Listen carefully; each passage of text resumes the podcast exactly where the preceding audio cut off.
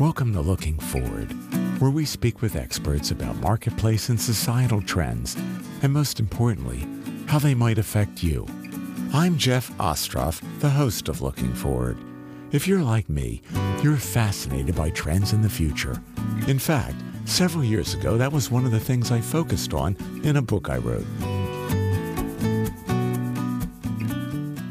Hi, everyone.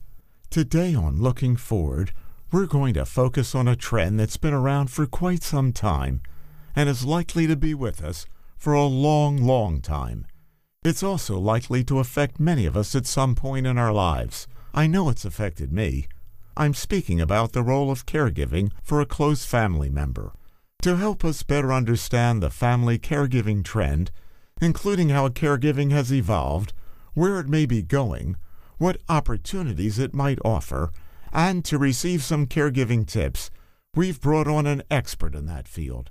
She's Dr. Cheryl Woodson. Dr. Cheryl Woodson spent almost 40 years teaching and practicing geriatric medicine while raising a family and shepherding her mother's 10 year journey with Alzheimer's disease. Now retired, Dr. Cheryl is an award winning author and speaker who guides families to give excellent elder care without sacrificing their health, finances, and relationships. She promotes self care in women who take care of everyone else and presents practical strategies to face life's challenges with resilience, integrity, and joy. Dr. Woodson is also the author of two caregiving books to survive caregiving, a daughter's experience, a doctor's advice, and the soon to be released The Doctor is In. Before we get to Dr. Cheryl Woodson, I just want to share this brief message from today's sponsor, Get Zage. Do you have an elderly relative who's independent but needs a little help once in a while? Maybe to take them to the doctor or help them with little things around the house. But you can't be there. Use the Get Zage app and send a Zage Pro to help out. When you can't be there, we are. Hi, Cheryl. Welcome to Looking Forward. Hi, how you doing? I'm so glad to be talking to somebody from Philly because I'm here in Chicago and I can't get a decent cheesesteak for love or money. So I'm happy to be here.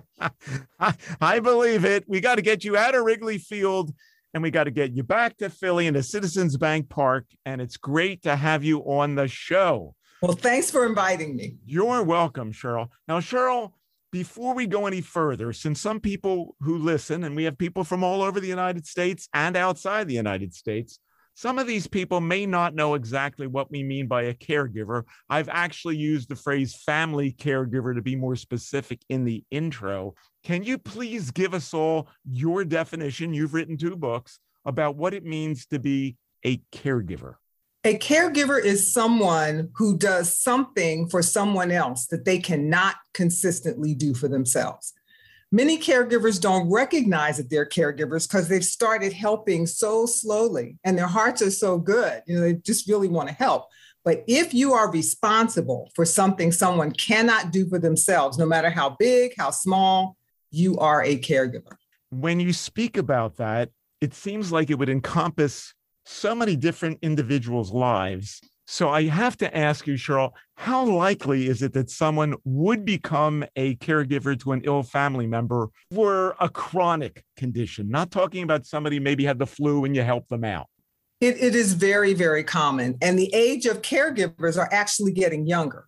Hmm. because millennials are coming back home, you know, because they've lost jobs or they have big loans, and they find out that mom or grandmom aren't doing as well as they thought. So the number of caregivers, and if you, the opportunity to be a caregiver is expanding for for everybody. Cheryl, that is really interesting. We're probably going to dig a little deeper into that as we move on later, but I had not anticipated that. That is not at all what I thought you were going to say. We don't pre-rehearse these shows. Yeah. And the that, average that caregiver used to be 58 years old. Yeah. That is not true anymore. 58 no more. Okay. Not that's anymore. not the average age. Wow. There's a trend right there. Now, what I'm curious about is we know you're a physician. We know that you have been a geriatrician. You're retired now. Was it medicine that first got you involved in issues related to caregiving? Or was it navigating through your mother's tenure journey, as you refer to it, with Alzheimer's disease? It was actually before that. I had three of my four grandparents until I was grown. And so old people were not scary. They protected you from your parents. I, I did not have a negative opinion of aging. And when I got into medicine, I got tired of 20 some year old white male medical students calling 80 some year old Black women patients by their first names. Mm. And I got upset when people wanted to deny care to someone based on the date they got on the planet. And that's what got me into academic geriatrics so that I could train all physicians about taking care of older adults.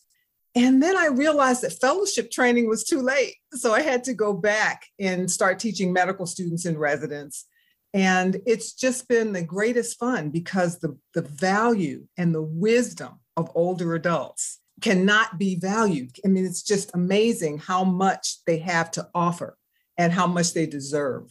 Yes. And you having gotten involved in geriatric medicine, it sounds like you were sort of early on in that. There's such an incredible demand. When I was first involved in the field of marketing to older people and working with older people when I worked for Medicare, there was an incredible need for geriatricians. And I would imagine, even though you've been one, there's probably still a great need, isn't there?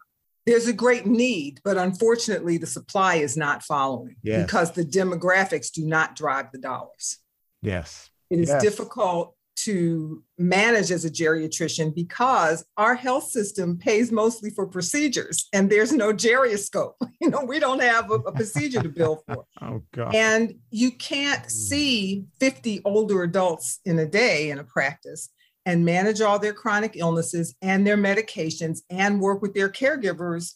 It's just not possible.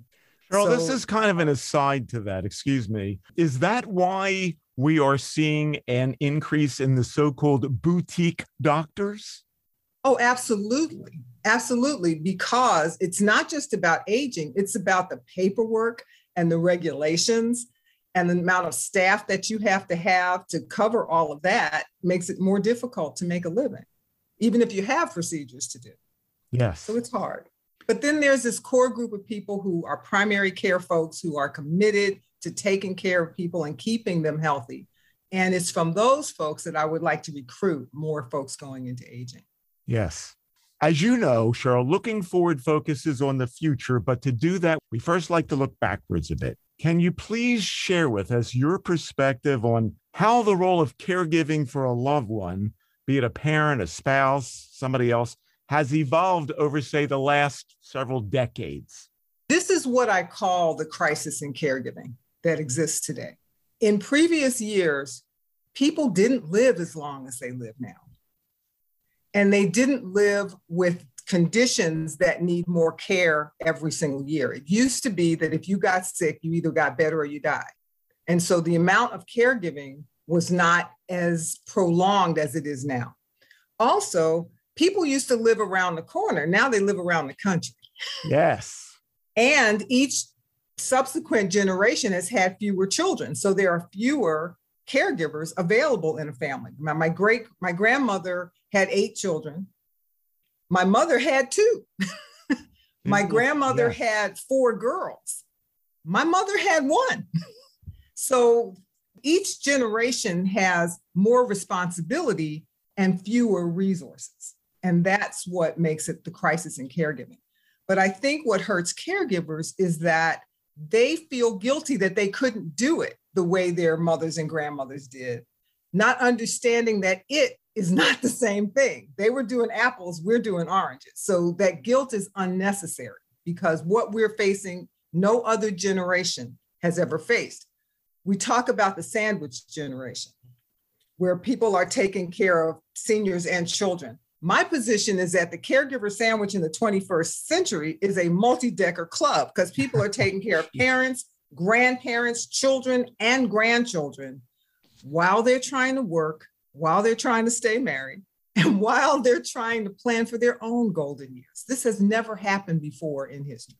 Cheryl, a lot of great stuff there. Let me just have you comment a little further. You mentioned the fact that people are living longer And so the duration of caregiving may then be longer. The other thing that you mentioned is we have fewer children being born in the more developed nations. So that puts the onus more on the fewer children. And then I guess if you add to that the fact that we have more women working than maybe years ago, can you comment again a little bit more on this mushrooming of things? Oh, yes. Um, women being in the workforce has made it even more stressful. There's a book called The Second Shift that oh. talked about women working and taking care of children. And what wow. we have seen is working women are still taking care of everybody. They're taking care of children and seniors. And what my concern is, is that we're we're developing another generation of impoverished seniors because a lot of these working caregivers end up retiring early to take care of somebody, maybe before they're adequately vested in their pensions. There's also what is called presenteeism, where your body is at work, but your mind is home with mom.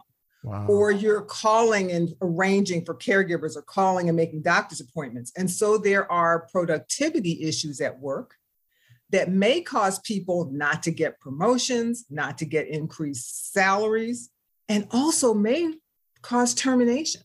So, one of the things I'm interested in for working caregivers, men and women, is that corporations put together employee assistance program benefits for elder care it's better for them because they don't have staff turnover and recruitment and training costs.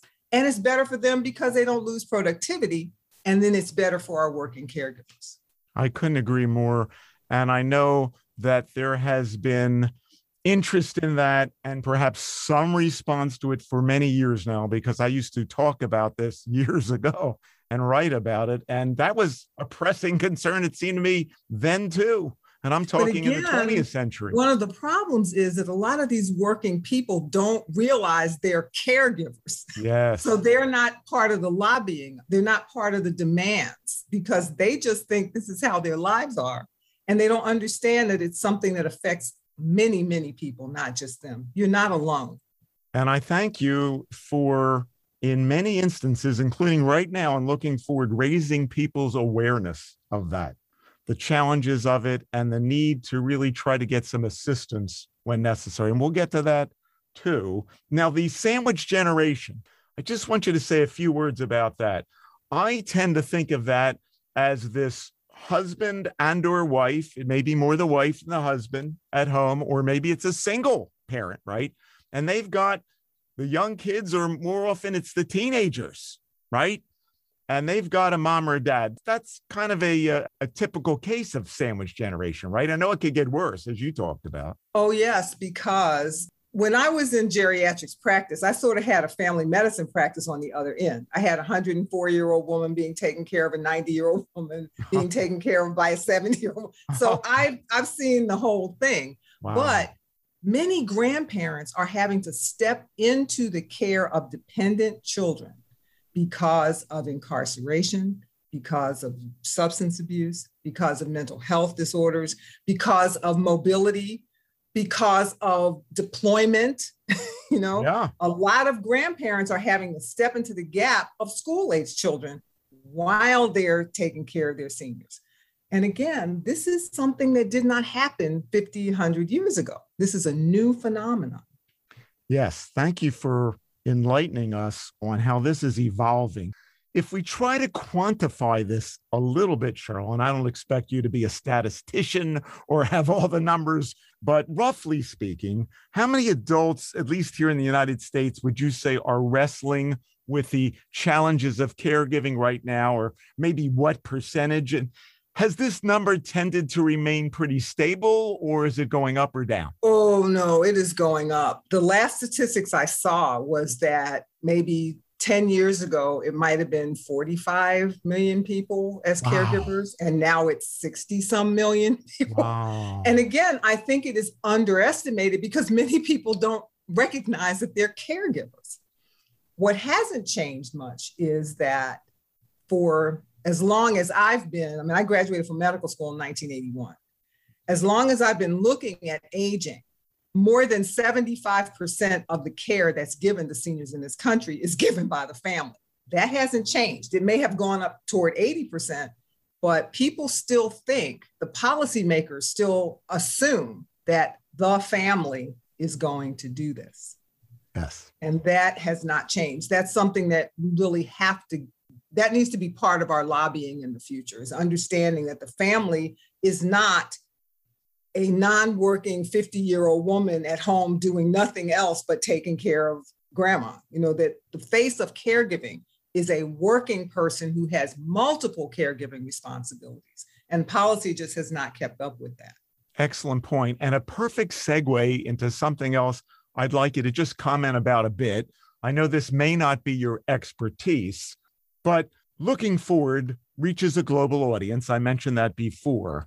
And especially when you talk about family support, you speak about family support, government support, corporate support, or maybe a lack thereof.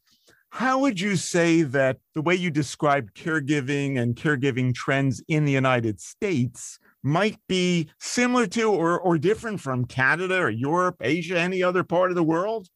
Well, what I understand is that Sweden does a better job at this than other countries because they have multi generational communities. Older adults may not be as segregated in terms of their housing, in terms of their involvement in society. And in Western societies where old isn't a bad thing, yeah. And where it talks about us rather than them. I mean, things that improve the health of older adults improve the health of other people. For example, the curb cuts that allow you to roll a wheelchair into a, an intersection helps a mother who has a stroller with babies in it. You know, so we need to look at societies where they have seen it as a way to help everybody that raises everyone's standard of living. And we have not made that a priority in most places in this country. Yes. And going back to something you said earlier, Cheryl, which is this idea of people having fewer children. As you well know, this is a significant issue in places like China, in Japan, in Italy, in other countries in Europe. So you have to believe that those societies which are aging, quote unquote, must have caregiving challenges that are not too dissimilar to ours because there aren't that many people to caregive. Absolutely. I'm sure that their policies may be falling behind. But again, in order to lobby for changes, people have to understand that they are caregivers and they have to be willing to let their voices be heard, to talk to their congressman. One of the things I say in my book is that you invite your legislators to come to a community forum. And in an election year, they're more likely to do that. And tell them if you had had X policy, you would not have had to do Y. You know, you wouldn't have had to leave your job if you had adult daycare.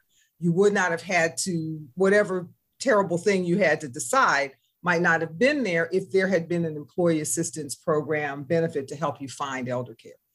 Um, one of the home health agencies I worked with actually took a legislator on home visits to show them about loose rugs and absence of food and caregivers who are just pulling their hair out trying to get things done. So, unless the legislators really hear what caregivers need, they have no way to help us. Yeah. And I think that's a great suggestion especially when the politicians are running for office, right? I, yes. I, think it's a great suggestion. I want to come back to something that you've mentioned a couple of times and ask you about it, which is a lot of people don't even realize that they are caregivers. How do we actually come up with numbers? Is that in the census? How do we know how many people are caregivers?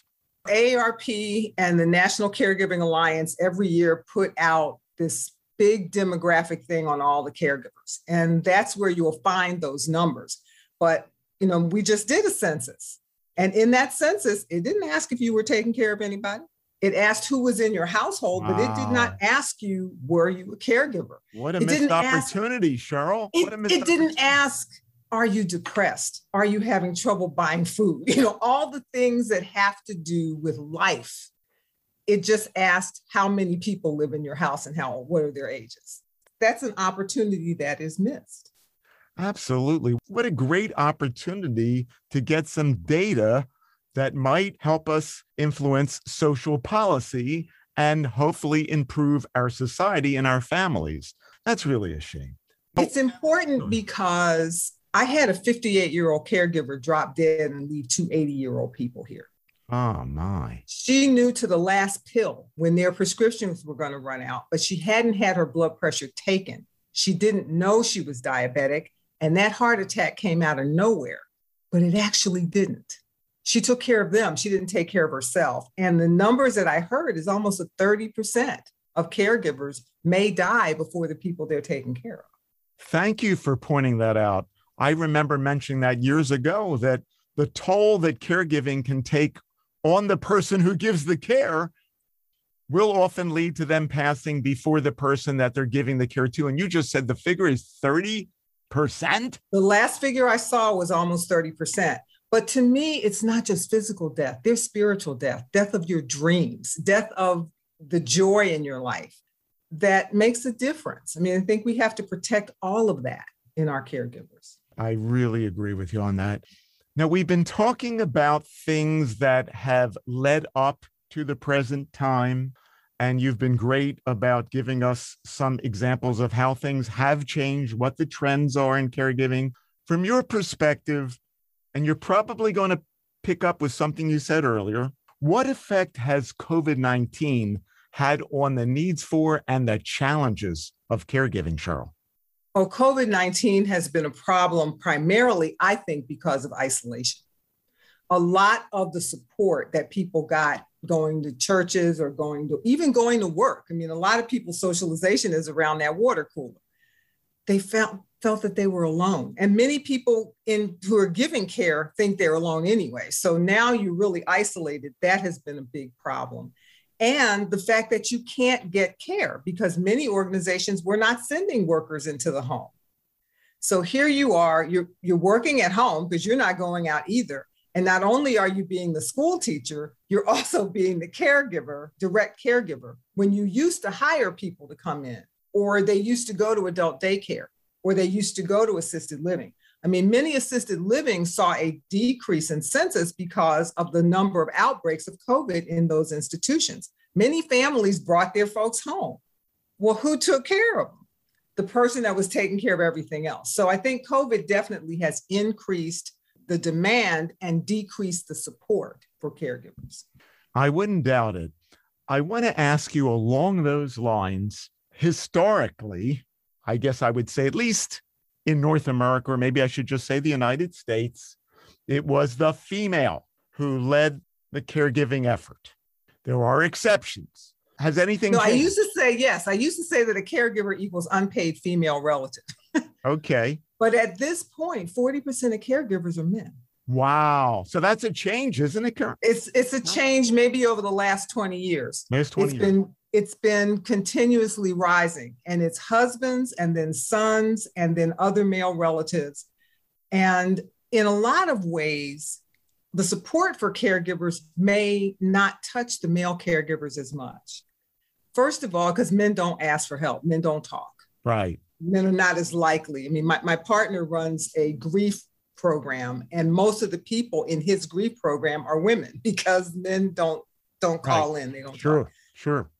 But I think again, understanding that if you are taking care of something that somebody cannot take care of for themselves, that you are a caregiver and that it's not gender specific, Right. it's not age specific. You are a caregiver. Yes. And if we can get more people, more men, and more people in general to accept that they're caregivers and learn to reach for help, I think that will be a big support. I would think so. When people are caregiving, just to follow up on that, whether it's a man or a woman, husband or wife, whatever, single or not, do they tend to do it together as a partnership if it's a couple, or is it more the onus is on the one versus the other? I, in my experience, the female member of that partnership is the one handling most of it. And we see we saw this again, not just in elder care, but in home care, you know, taking care of home issues during COVID. When people were at home, who was doing most of the child care and the education? It was a woman. So that is getting a lot more press. But it is hard for everybody who is doing it. And one of the concepts I've developed is the five keys to caregiver survival. And it talks about how you can do this and thrive, not just survive. We'll come back to that in just a little bit. I want to ask you one other question on this topic, and then we'll start looking forward. And we certainly want to get to your tips. What I want to ask you about is another phenomenon that is relatively new in our society.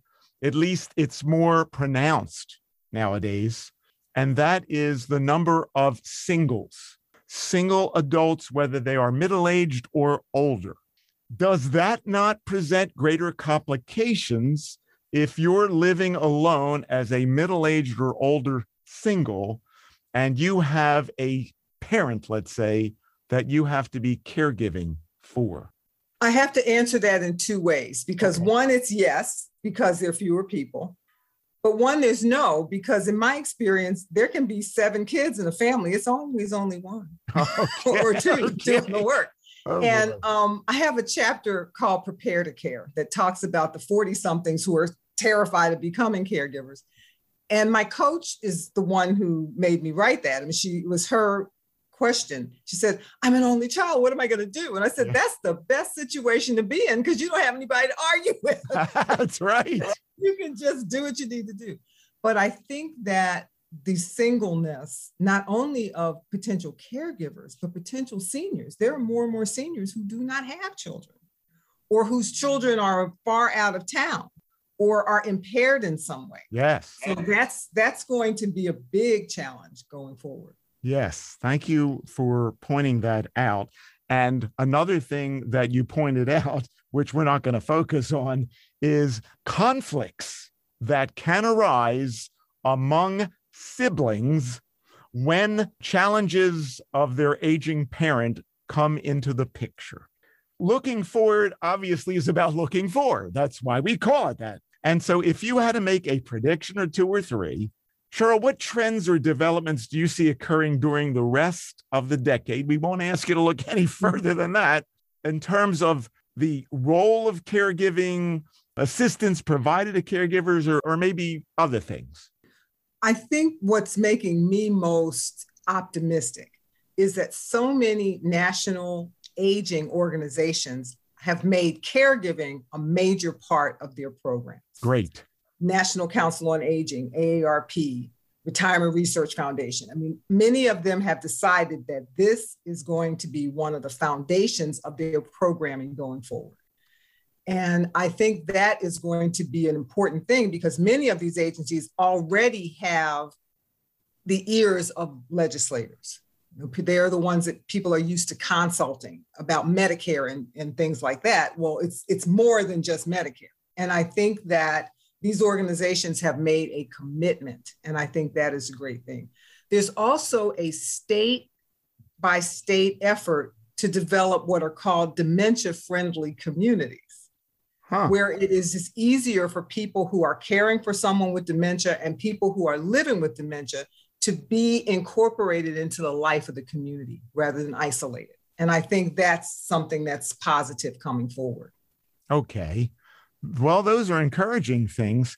Something else I thought about is when you have a phenomenon like COVID, which really jump started the move or further the move in a big way to have people be able to work remotely.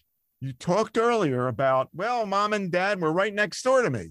They're not anymore. What does that suggest for the future? You're going to have a lot of people saying, hey, I'm going to work in Florida. My job is in Pittsburgh, you know, mm-hmm. and I can be wherever I want to be. Well, mom's in Pittsburgh, but that's okay. I'm going to be working in Florida. I like Florida. What does that suggest? It's going to mean that more people will have to become tech savvy. And I really believe, you know, like Dell and Hewlett Packard and all these other companies donated all this tech to kids so that they could go to school. I would like to see them donating that tech to make sure that older adults are more connected. And as I told you, my aunt we set up her portal and send it to her and had somebody there hook it up so that we could talk to her. She doesn't have to do anything but push a button. And I think it also brings more intergenerational in, you know, because the kids who are tech savvy can be part of developing those resources for older adults. It goes both directions because they then get the wisdom of being with people who have been on the planet long enough to have seen things move and understand that resilience is important, that this too shall pass. So, what are you going to do next? And I think kids need to hear that, and older adults need to have the tech. So, I think that's going to be a big issue. Okay. And just to clarify for everybody, Cheryl and I had a chance to get to know one another before we went on the air, and she mentioned about her 94 year old aunt and how Cheryl is still involved in caregiving, not for her mother, but she's also playing a role in helping to caregive for her aunt. So she's still living with this, not only in her professional efforts, but also personally. Cheryl, as you know, many individuals sadly have lost their jobs due to COVID and others may be changing their jobs or starting new careers. We have students out there trying to figure out what they should do for a living, what future they pursue. There's always entrepreneurs looking for opportunities, investors the same way. Where do you see possibilities, opportunities when you think about this disparate group of individuals? You may not have something for everybody. And I know the caregiving issue is a challenge but challenges oftentimes create opportunities that fill needs. So That's I would right. love to hear, and I'm sure the audience would love to hear what you see as being some opportunities that might help deal with this challenge. I think getting trained as an elder care advisor, someone that a family might call, and I call these people rent a daughters. They're folks who would do what you could do if you could do it full time the um, National Association, well, the Aging Life Care Organization used to be the National Association of Professional Geriatric Care Managers. But every community needs a go to person, someone who understands the resources, can help you cut red tape, to keep you from wasting your time looking at resources that don't apply to you. So, getting that kind of training through a gerontology program and then working with a certifying organization like Aging Life Care so that you can become a force for positive change and support in your community. That's one. But the other thing is, COVID has sprung up all of these ugly food organizations, these companies that go around and pick up food that would have been wasted because it's not the right color to sit on the shelf in the grocery yeah, store. Yeah. And they are making these this food available at lower cost to people. And I think most of their marketing is millennials who are at home now and didn't want to go out into the grocery stores. But isolated seniors is a whole new market. Yes. They could, if they tap that market, not only for the seniors, but for caregivers. If the caregiver doesn't have to go to the grocery store, but can get these food, these food items delivered safely, I think that that's an open market. I think that would be a really important place for an entrepreneur to step in. Interesting. What about uh, something that you alluded to before, which I think is very important? Where does technology fit into this equation? Technology is being used so often now to to connect people, to grapple with problems, to help people become more empowered. You mentioned about the need for older people to be trained in technology. What role do you see our phones, computers, or anything else playing with all of this? or Chromebooks or things that aren't really fancy computers, but let you do what you need to do. I think yes. that is going to be critical because think about it right now, if you go online looking for customer service, often there's not a phone number. Yes. Right? You have to do things online. So I think that getting to seniors, particularly in isolated rural areas, and in inner city areas where they may not feel as safe going out to doing things, technology is going to be critical. So that also when you look up caregiving resources, elder care resources, a lot of that is best accessed online. Yes. You know, the benefits checkup that you can go online and see what you what you have to spend and what you have to come up with. All that's online. You can't get on the phone to do that. And especially now with COVID, you can't walk into the office either. That's right. So I think the technology is going to be important. And again, there are great opportunities because there are many business schools, for example, that have whole sections about entrepreneurial technology. This is a good opportunity for them to step into what I call a market failure. yes. There's nobody there that you might be able to step in and not only do some good, but make some money, which yeah, I think is, is important too. It is. That's wonderful. I forget the term that somebody just used on, I think it was LinkedIn about that, but it's this person who is involved in businesses that not only do good, but they also make money. You know, well, you know, I, I, ran a solo private practice. I've run a department in a medical school. It's like no margin, no mission. You know, if you if you go broke, you can't help anybody. So right. it's not that you're sitting there trying to take all the money. Yes. You're trying to make sure that you can be there tomorrow to help somebody. Yes. Thank you for that information. Now I want to get to something that I know a lot of the listeners would be interested in hearing about because there are so many of them out there, whether they're listening right now or will listen in the future, who are grappling with this caregiver challenge. You have already published two books about caregiving. I love in particular, the title of the To Survive Caregiving, a Daughter's Experience, a Doctor's Advice, because it shows how you've been on both sides of the equation. You weren't the care receiver, but you were a clinician, a geriatrician, and also a daughter who was involved in caregiving for your mother. So, based on your experience as a geriatrician and a family caregiver, what are a few pieces of advice, Cheryl, that you would share with our listeners about how to more effectively deal with the challenges of caregiving. And we know they're daunting. Well, like I said, I've developed these five keys to caregiver survival. And the first one is don't put your head in the sand. The reason that people are able to do this is they don't deny it's happening. Mm. And they find out do you need help? You know, it doesn't matter whether it's your nosy sister or your bossy brother who thinks something's wrong that doesn't mean they're wrong. That doesn't mean there's not something wrong. Go and get a geriatrics evaluation and find out if you need help. The second key is take the S off your chest or step away from the kryptonite because you do need help. Nobody like is that. super caregiver. and then the fifth one I think is the most important one. It's flight attendants tell you to do this when you're on the plane. If something happens and there's emergency, put your mask on first you cannot take care of somebody if you're sick.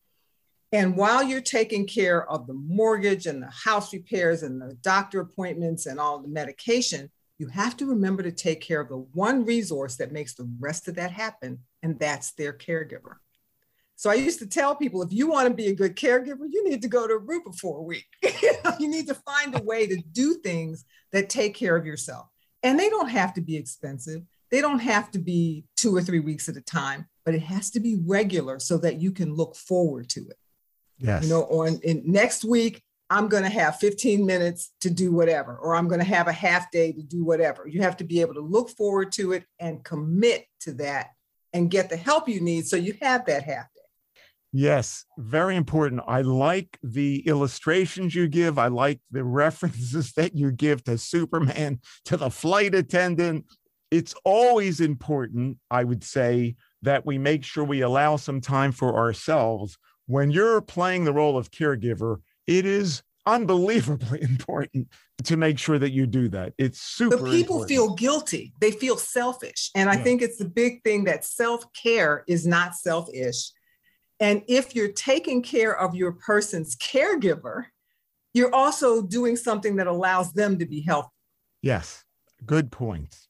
I'd like you now, Cheryl, as we come to the conclusion of the episode, have you share with our listeners how they can find out more about Dr. Cheryl Woodson, about your books. I know you have two, but there are a couple other ones, I think. You speak to groups, your blog, and anything else, initiatives, whatever you want to share with them. This is your opportunity to let them know more about you and how they can find out more about you. The best way to find out more about me is to like my Dr. Cheryl page on Facebook and to follow my blog, which is called Straight Talk with Dr. Cheryl.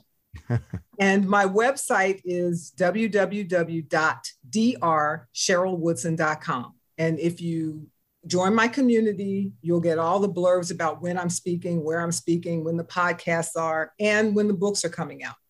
The two caregiver books, To Survive Caregiving, the second edition, and The Doctor is In, which is a new book, answering your questions. It answers questions caregivers actually asked me.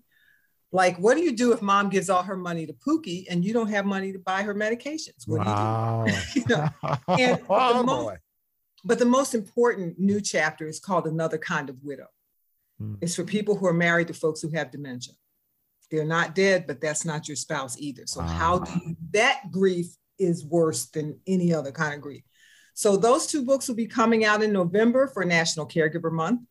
But my daughter almost died in 2014. Mm. And I wrote some affirmations to keep her going, chose some beautiful nature photography. So, Dear Lauren, Love Mom, 31 Days of Affirmations for my daughter, for myself, and for you came out for Mother's Day last year, and it's still there. Wow. I wrote these things to help her and ended up healing myself because I began to think about things that I had been too busy taking care of other people to think about for me.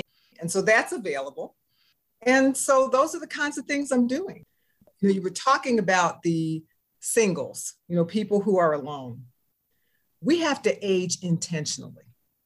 We have to plan for our own senior years, whether that's doing our advanced directives, managing our money, making sure that we have it in place for us to be taken care of. And I call it living out loud and aging excellently, where you age intentionally. You set up your plan for how you want to be older. And it's not aging gracefully because there's nothing graceful about it. You have to grab it in the throat, push it down the block. I love it. Spoken like a true Temple Owl. Not that I'm biased, people, but uh, she's also a Temple Owl. Wanted you all to yes, know I that. Am. Cheryl, this has been wonderful from beginning to end. I'm sure that we're going to hear a lot of positive feedback from our listeners.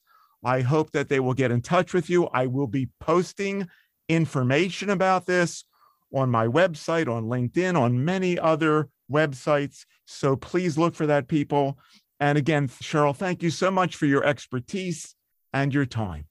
Well, thank you for inviting me. And I just want everybody to remember that up is that way. you know, we can get through this. Yes. We have the resilience and the will to do it. We can do it. Absolutely. By the way, since you can't see her, she was pointing up. Sorry, I forgot. pointing in a northerly direction. That's right. Thank you, Cheryl. Thank you so much. You're welcome. Thanks for listening to this episode of Looking Forward. I hope you've enjoyed it and learned something. I also hope that you'll tell others about our show.